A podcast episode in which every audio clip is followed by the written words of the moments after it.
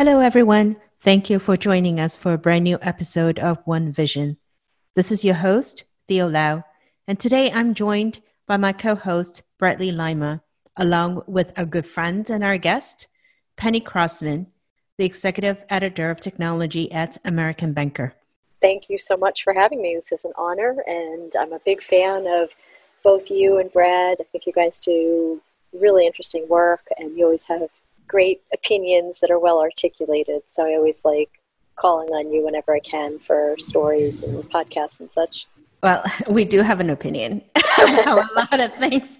We're not shy about sharing it, but thank you. Um, we, we love we love your writing. We love your perspective on things. So um, admiration is mutual. Um, but let's turn the table um, because every time when we talk to you is is like you interviewing us or asking us, you know, um, opinions on, on a certain piece of news or trend going on in financial services.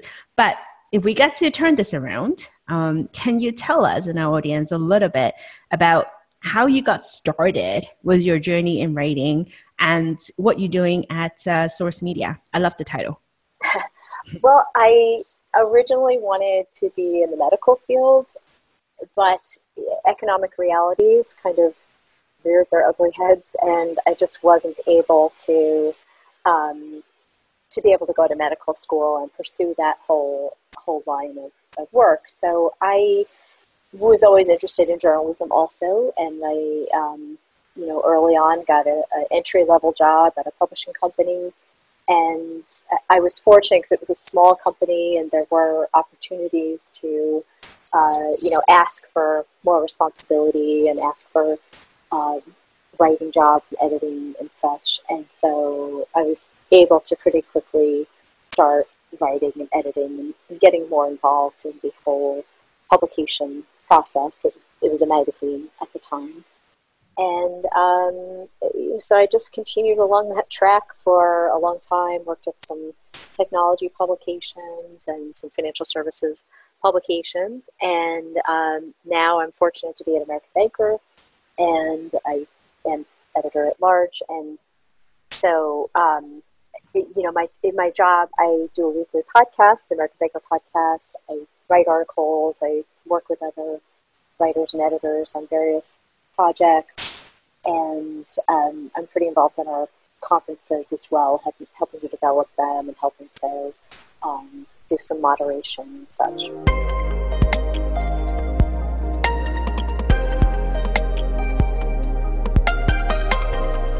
So let's let's talk about that a little bit. Uh, editor at large, that means that you could write about just about everything and anything under the sun. Um, how, how does that that work in terms of sort of what some of the things you're focused on, and what are some of the favorite things that you really like to write about? yeah, it's, it's it, well, anything goes would not be uh, correct. um, we, you know, we American Banker is pretty focused on the financial services industry. Our readers are people in the industry. They're fintech founders. They're government people, consultants, vendors, people in the whole that the whole financial services ecosystem. So I can't go out and write about Lego blocks or you know something that's very far afield. Um, and I, I pretty much focus on technology because that's in my background for a lot of my career, and I feel like that's where I have a lot of some interest and knowledge. So um, I, you know, I write a lot about technology. I'm especially interested in how technology can help people who have economic disadvantages, which I think is something you guys are interested as in as well. And and like you, I'm also interested in some of the, the generational issues that come up where um, you know you have the very young people trying to make it and you have older people trying to save for retirement and there's some uh, some friction between the two at times we recently had a little twitter debate about the phrase okay boomer and um, you know so it's that whole idea of how does technology change people's lives for better or for worse is kind of what I tend to focus on.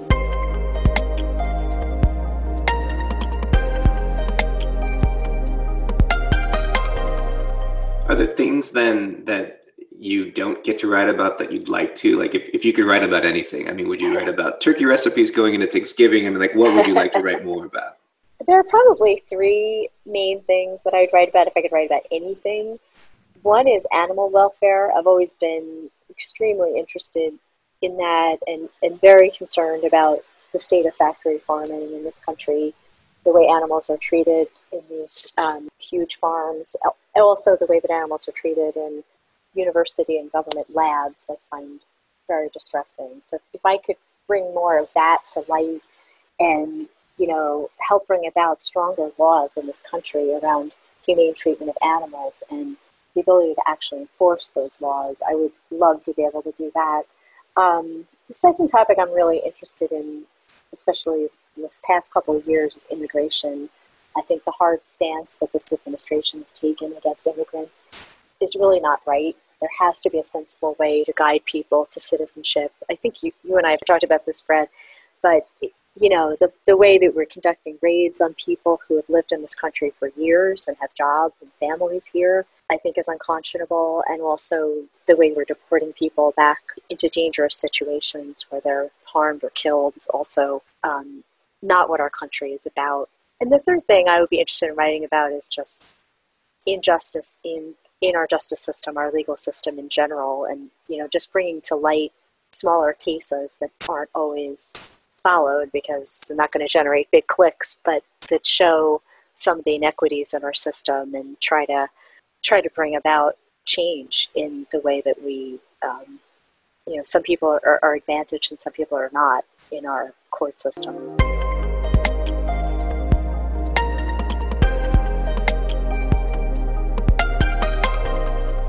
You would, um, do you know um, Liz Loewy? She's a co-founder of EverSafe. She's also based in New York.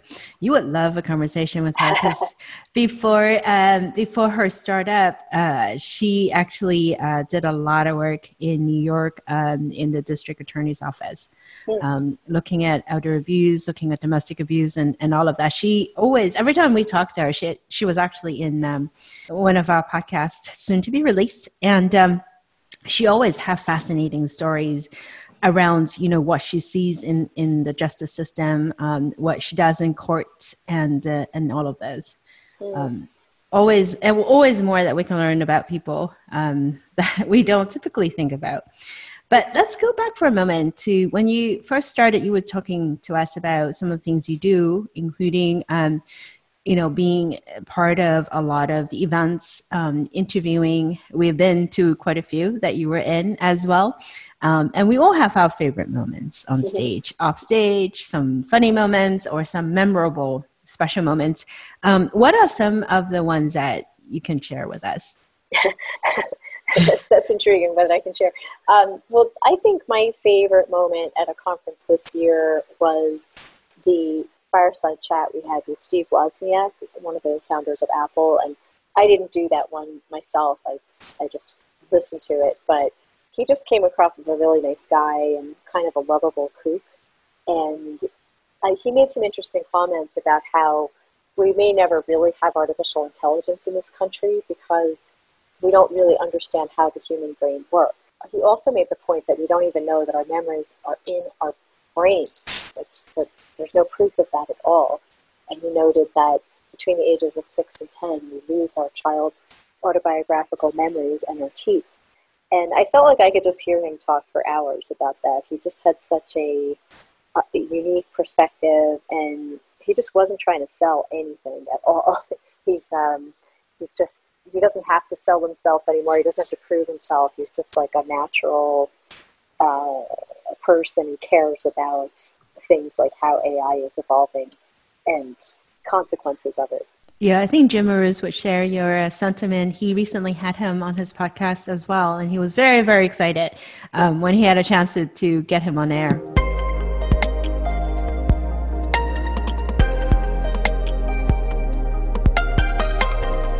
You talk about you know artificial intelligence uh, and lending and sort of the formation of black boxes and the way that we do credit scoring and these types of things, and you write a lot about how the technology that probably Wozniak talked a, a bit about is changing financial services, and we're seeing a lot of it in fintechs. Um, do we kind of look at the way that larger banks are using that in sort of a different way than fintech? What's what's your take on on what you've been researching and sort of exploring in, in artificial intelligence and banking itself? Well, my sense is that the large banks are being really cautious, and I think they have to be. They have they're under so much scrutiny. They, you know, the large banks have 90 examiners in their offices at any t- given time, any, every day of the year. So they have to watch what they do very carefully. And if they, before they implement AI based lending, they've got to prove that they have explainability, that they have thought through fair lending, and that they, you know, would not be able to violate any kind of fair lending or um, unsafe practice rule. They, I think they're waiting for the regulators to come out and say this is okay. They regulators haven't really they've sort of indicated that they're interested in innovation, they're interested in new technologies, but they haven't really come out and said, "Go ahead, this is okay." Uh, whereas you know, some of the fintechs obviously do use AI in lending and they seem to have good results and they seem to actually make loans to people who couldn't get them normally. The, um, the FinReg Lab group recently has done some studies uh, more on the use of alternative lending, uh, alternative data in lending, I'm sorry. But alternative data and AI kind of go together because AI is a way to harness these um, disparate sources of information in a way that a, a regular, um, more old fashioned, old school loan program could not. And I think that studies like that that show that the use of, of expanded data can produce loans to people who you know might have thin credit files or um, or no credit history, but are still a uh, who, who, are still creditworthy.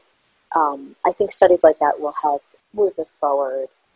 I just think the big banks are going to be the last to to adopt this. I think it'll happen eventually, but I think it's going to take a lot of time.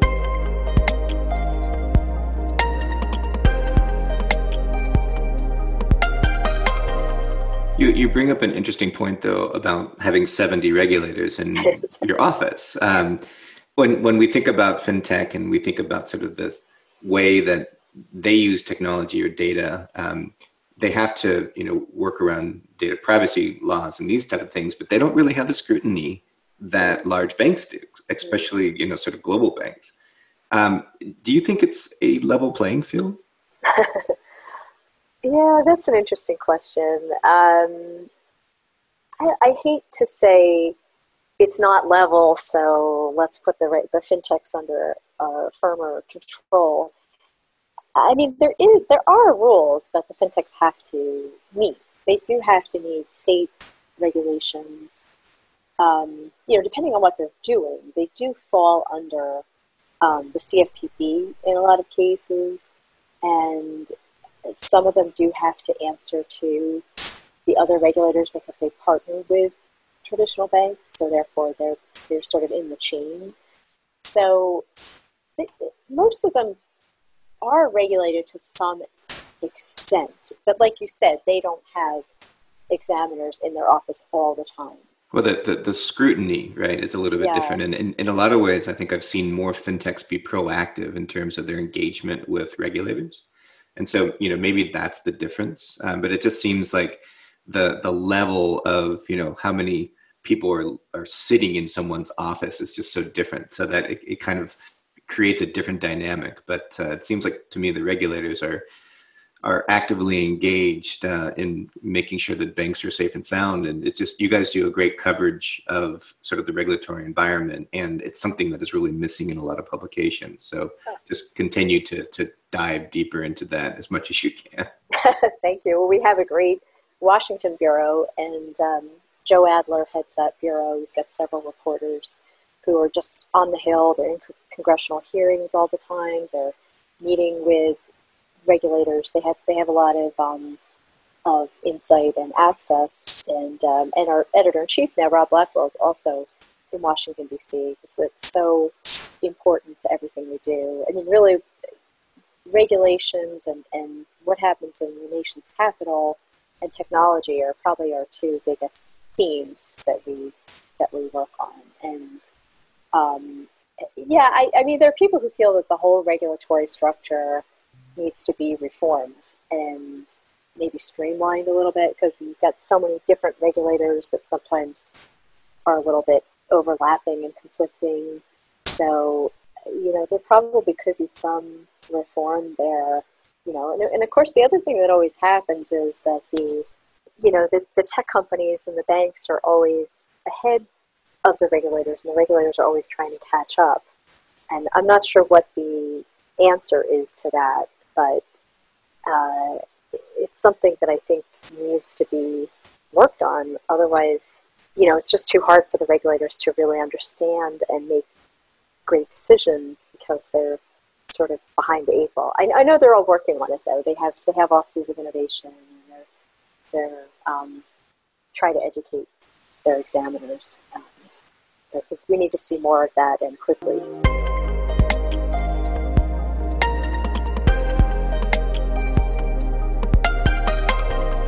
So, talking about regulation and innovation, I think one of the things that was always talked about was around open banking, right? And where we are in the US compared to where our friends are across the pond in Europe. Um, certainly, if we look at it in the US, uh, for example, we have a few big banks um, that have exposed their APIs um, to allow others in the ecosystem to partner with them to offer something different. But truly, truly, if you look at the original spirit of open banking and where we need to be, we I would say we're not anywhere close to where we would hope um, our friends would have been um, where we are right now. So, do you think we'll eventually evolve to actually mean something more substantial? Is that something that's still going to be isolated to a few of the bigger banks that have the foresight to do something different? Yeah, it's an interesting question. I think we are going to see it evolve, and, and you do see some community banks and regional banks, you know, willing to partner, willing to share data through APIs with aggregators and third parties. So, eh, but I think they do it on more of a piecemeal basis. They do it where it makes sense for them, where they have, you know, say a, a bank and Intuit have customers in common then it makes sense to share data with that partner. I think I don't know that we'll ever get to where Europe is in the open banking regulation in the UK because we already have so much competition in this country. We have at least 86,000 financial institutions, 8,600, I'm sorry. oh, yeah. Um, and lots of fintech challengers, and new ones come out every day. So it's not like there isn't choice and there isn't a, a, a a robust marketplace already. I think, you know, what we're a lot of what we're seeing is sort of a reaction to this grassroots movement where there was a lot of screen scraping among companies like Mint, PFM companies, and the um, robo advisors, and you know, companies that want to do things with your bank data that, that make it useful to you. And the screen scraping is something the banks vehemently dislike. They feel like it's insecure. They're getting all these uh, robo hits on their servers, and then it's harder to tell what's fraud and what's real. So um, they've they've sort of acquiesced to some of the uh, data sharing because it was happening anyway, and they wanted to do it in a more secure way and with more a little with some control and rules around who's liable for what and so forth. Um, and then I think there, you know, there are certain banks that are going to take up this idea of open banking, like BBVA is is proactive about wanting to find partners to, um, you know, say offer on-demand loans through um, a white labeling kind of thing. Um, they're, they're proactive about being willing to share their data, share banking as a service to others, and they don't care if their name is on it. I don't know how many banks are going to take that route. I think some will, but I think a lot of them will only share as much as they have to.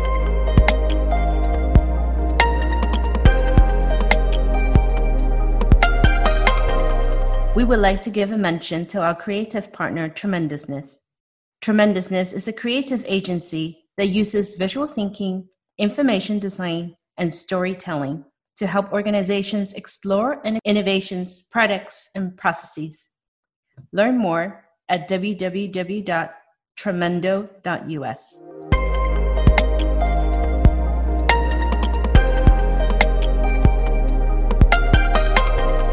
Part of it, I think, is is going to be how large an institution can sort of um, change their business model to allow for more sharing of data and allow for sort of more openness. And I think when you look at the global model, if if you see you know an open banking and open data sharing movement sort of starting in Europe, I think it's because they realize that's the most sort of susceptible to large tech companies coming in. In you know each each market in Europe has four or five different banks, um, much like our own, that sort of dominate. I think the, the top six banks are somewhere um, north of 70% on the lending side and um, closer to 80% on the deposit side, even though we do have that sort of near 9,000 um, institution uh, sort of market here. When, when you think about that business model and you think about you know who the survivors are going to be, you guys write about things like post offices becoming a place where you know a, a more inclusive banking market might uh, sort of arise because of the number of locations but as we move further and further digital you know who's who's going to be standing you know who who's american banker going to actually write about in 15 or 20 years if there's only like five banks and there's like just tech companies well, yeah, that's a big question.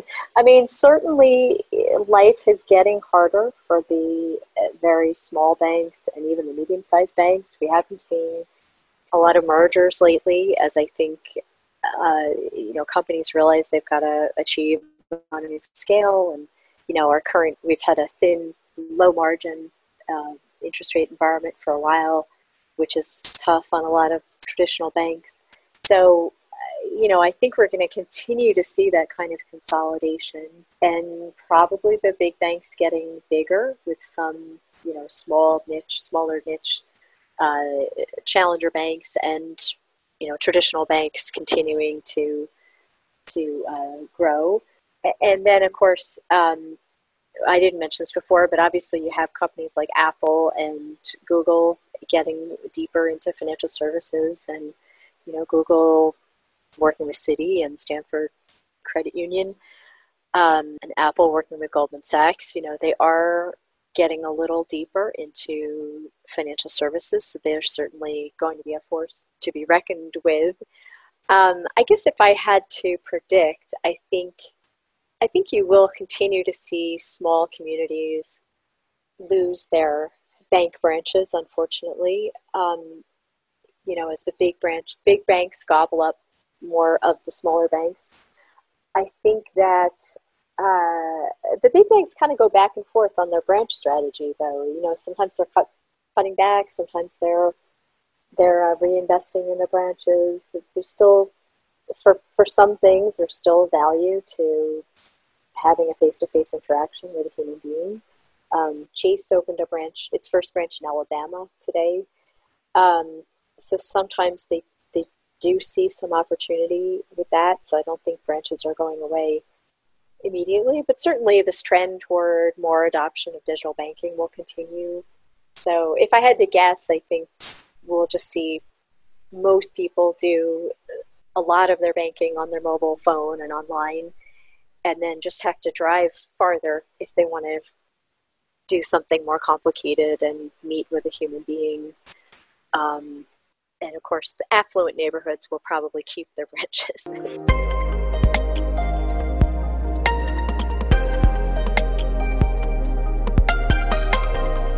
Well, but that's the thing, right? So, so they've been building a lot more Chase branches in neighborhoods where they're trying to hoover up deposits, and and the competition, especially in California, really came about when Chase, you know, took over WAMU after the Great Recession sort of kicked in, and all sorts of things have changed. The other, you know, stat I saw this week is that since 2006, more than 2,000 banks have disappeared.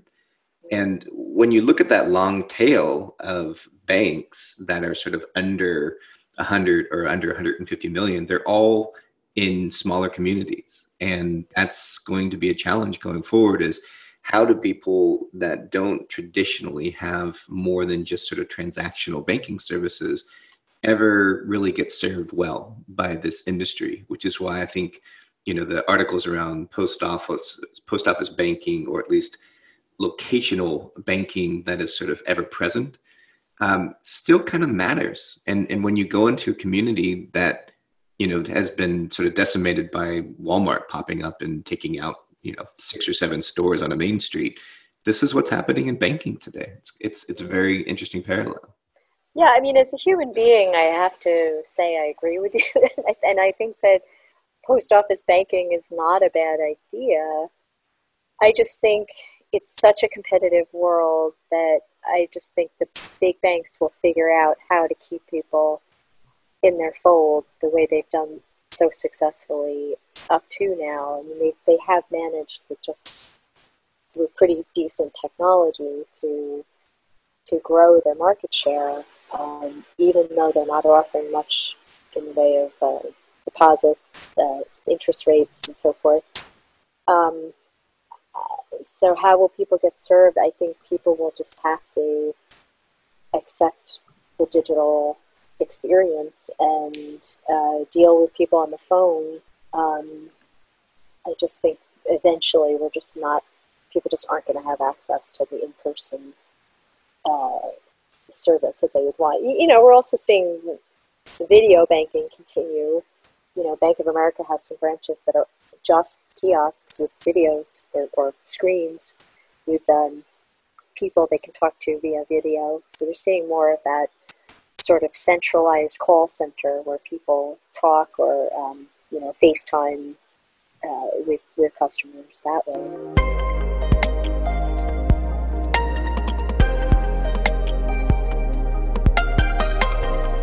Penny, do you know a lot of those terminals are only operational during bankers' hours? That was what I found funny. Um, we have one uh, close by us that they opened up, a really small kiosk, like you said, a small little um, office space, and uh, two two terminals in there, and um, outside it had a uh, hours of when you can actually teleconference a banker for your needs, and it was only available Monday through Friday. and and it, it, that's the sort of irony of it, right? You think about technology that should not be a limiting factor, especially as distributed as a lot of our workforces. You compare it to a call center, and rightfully so. You have people around different time zones. Why are we limiting access to that digitally only via normal working hours on that particular location? I, I think that's something that it just makes no sense at all. Yeah, that's a. I think somebody messed up on that one. I don't know if that's always true. I feel like some of them have some expanded hours, but I agree. I, they're probably not 24 7. I, I haven't really analyzed it, but um, yeah, that's a really good point. It's interesting. It's, it's like what, you know, we've always talked about is when you introduce a new medium, a new way of interacting with customers and consumers, you don't take the functions that you currently have right now import it to a different medium and say, here you go, copy and paste. I'm interacting with you a different way, but this is exactly how we had done it all the other times. We're just going to repeat it without thinking through how can we expand that and create a different value for consumers, create a different relationship with consumers using that technology. I think we, we have ways to go. Yeah, I mean, I think they're they're trying to start to do that a little bit with the AI chat bots like Erica, you know, that are available 24 7. Um, I haven't actually tried Erica myself, but and, and I believe it's still being used for fairly basic things right now. But you know, inevitably, these bots will get better over time. What do you guys think? Do you think eventually we'll be communicating through bots like Erica to get stuff done?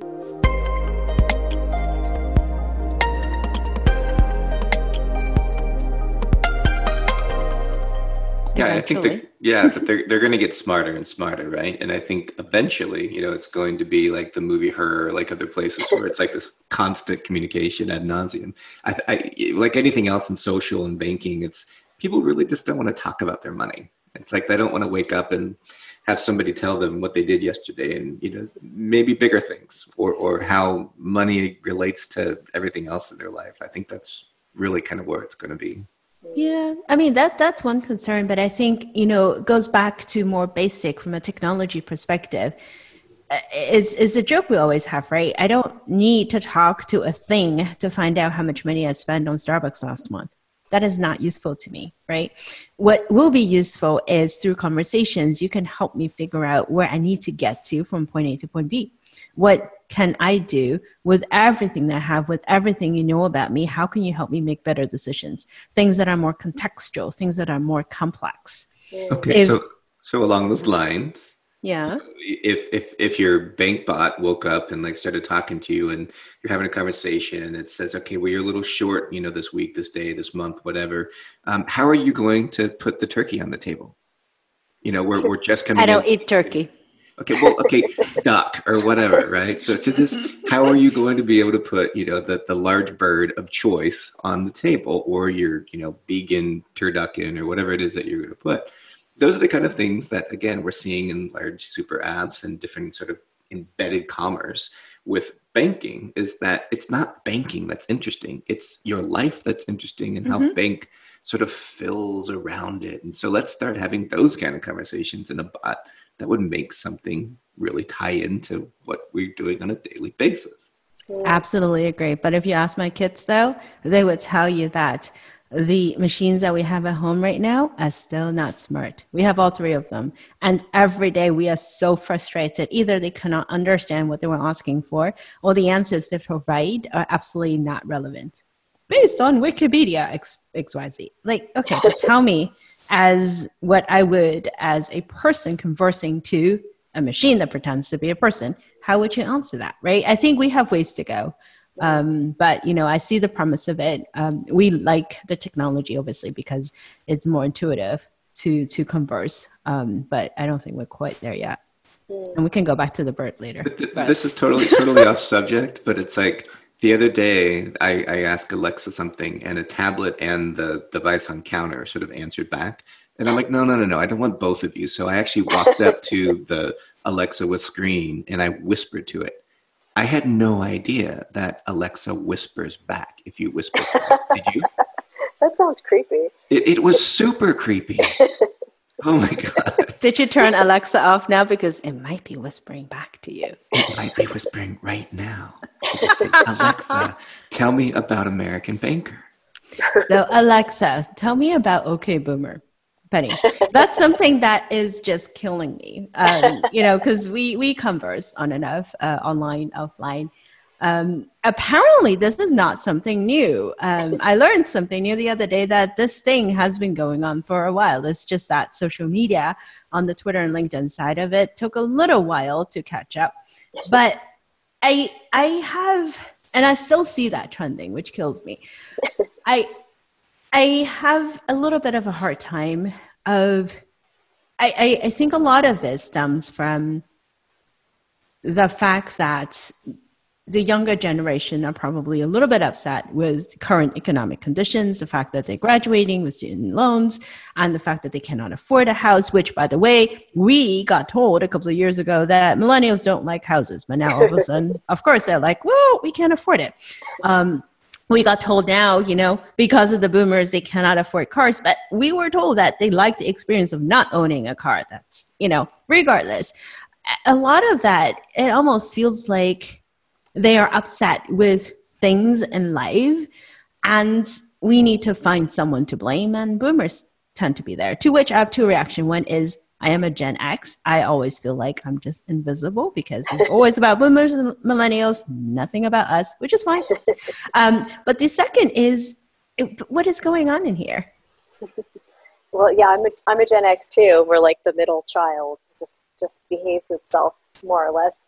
Uh, yeah, I mean, it's interesting debate. You know, I, I tweeted about it the other day, as, as you know, and you kindly replied. And then, and then I regretted tweeting about it because I hadn't heard that much about it. I, I saw the clip of the uh, New Zealand congresswoman, I guess, who who said it, and then oh, when she snapped back, yes, yes, and then someone said it in a meeting that I had the other day, and I just kind of bristled at it, and I didn't know the backstory, and I didn't really have that frame of reference that that it's like this frustration that Gen Z and millennials have. But to me, I just feel like yes, everyone's every generation is frustrated with the generation before, but I, in my personal opinion, we need to have civilized conversations in this country, and you can disagree with somebody, you can have a totally different opinion and think the other person is wrong, but you can still be courteous to that person. And and to me, calling someone a name is is just not courteous. It's not nice. And also, I do think there's a stigma in this country against being over a certain age, and I think it's misguided because everyone's going to get over a certain age. so it's a little bit uh, it, it's a little bit imprudent to be calling names on people that are you know 10 or 20 years older because that's going to be you in the not too distant future and, and I guess they're, they're talking about certain things that this generation did.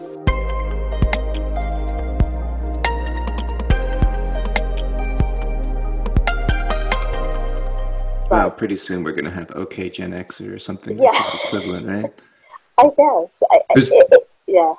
There's just too few of us, I think, to ever really matter. And I think that's the whole thing about a generation is that we're really bitter about that.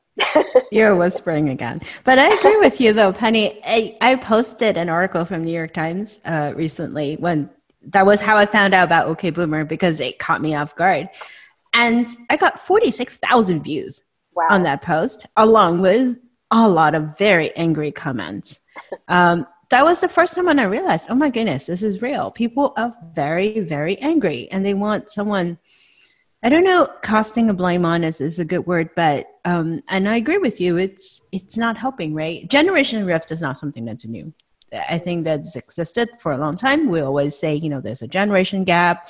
Our parents, our grandparents don't understand us, et cetera, et cetera. But only names is not a way to solve the difference. Is not a way to bring a dialogue to the table because we need to unite, not divide. Um, and I think that's where I have a lot of trouble with is people are okay with it and people spread it and they think it's funny. But. Exactly, and then this is why you're such a master at social media. And I mean, you, you, you just always knock it out of the park. Well, both of you, Brad and Theo, with your with your tweets and your other posts, you just really know how to put things well and strike a nerve and um, you know, kind of tap into things that people care about. So um, I think you could give a class on that, teach us all how to how to master Twitter.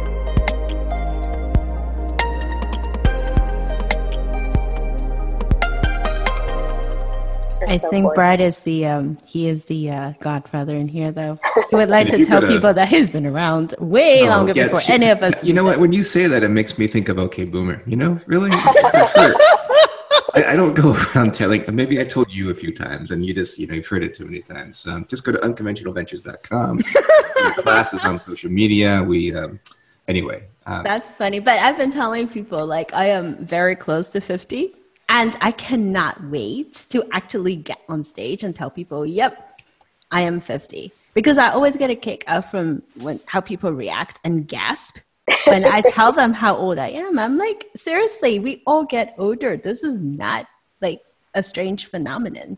But the thing is, you look 23, so I think that's why people are shocked because you just don't age at all. Oh, oh don't, don't feed, you. don't feed the ego. don't feed the beast.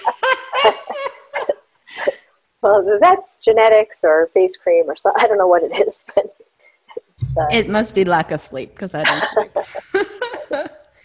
um, but on, on a serious note, though, um, we I think there are a lot of challenges in our society, right? It's um, from from a societal perspective. You talked about injustices.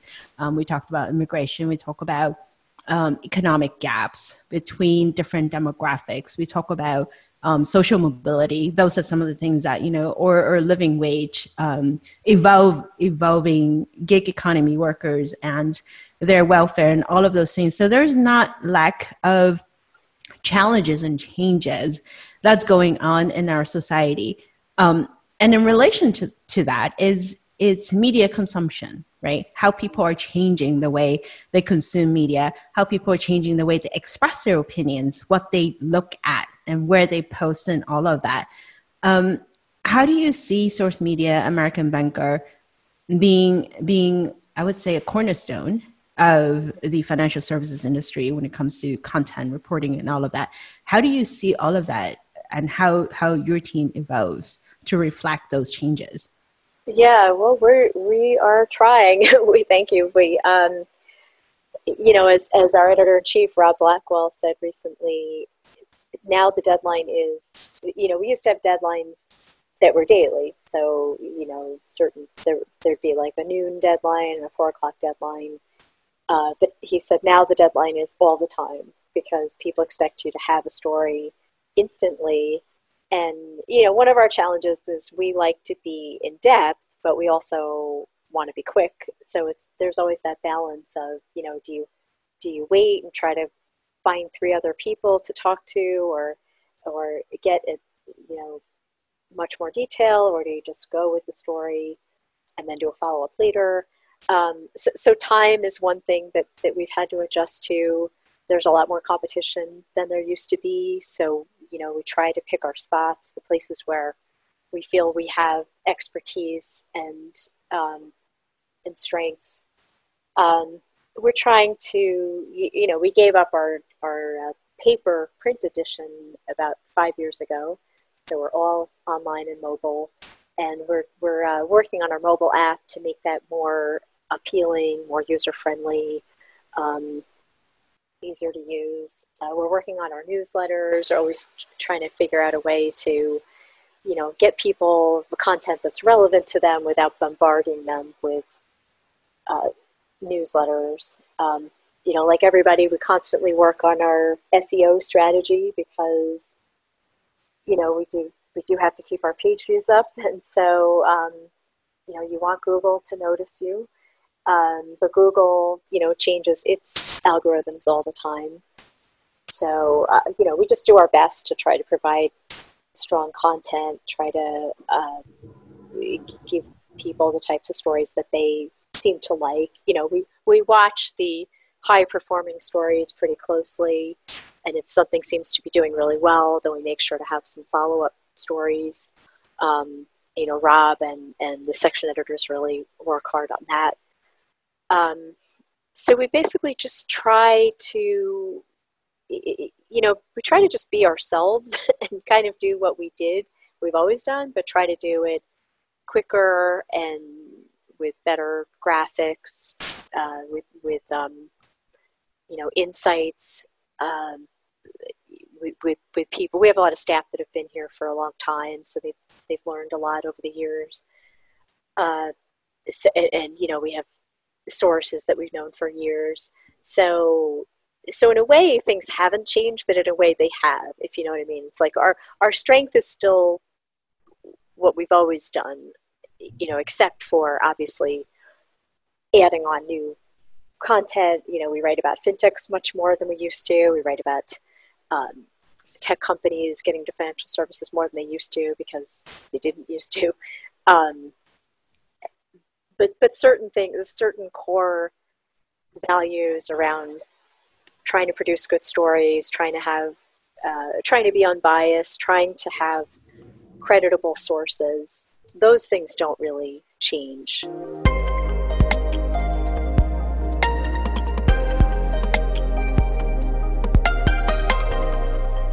Yeah, it's like um, putting together a uh, holiday meal and you might have different birds, different condiments, but as long as you have good friends, good conversation, and good food, then that's the gist of it. I'm trying to borrow Brad's theme of turkey.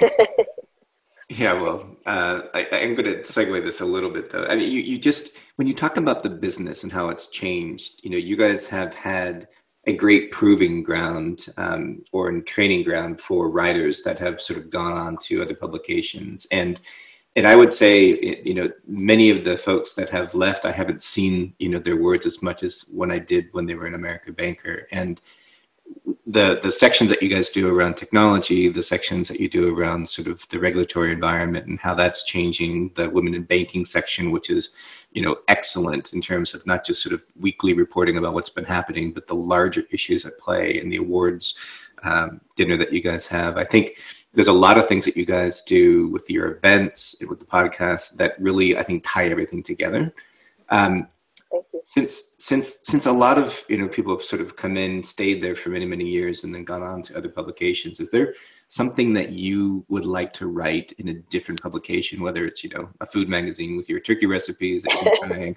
um, what would you like to write about that that you don't get to now? Because we talked a little bit about that earlier, but you know either a topic or an interview or like what are some of the things you want to tap into?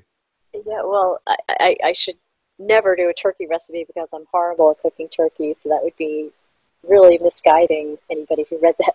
But um, I, you know, my dream publication would be the New York Times. I just have so much respect for what they do and the things they take on and the, the courage that they've shown, especially over the last couple of years.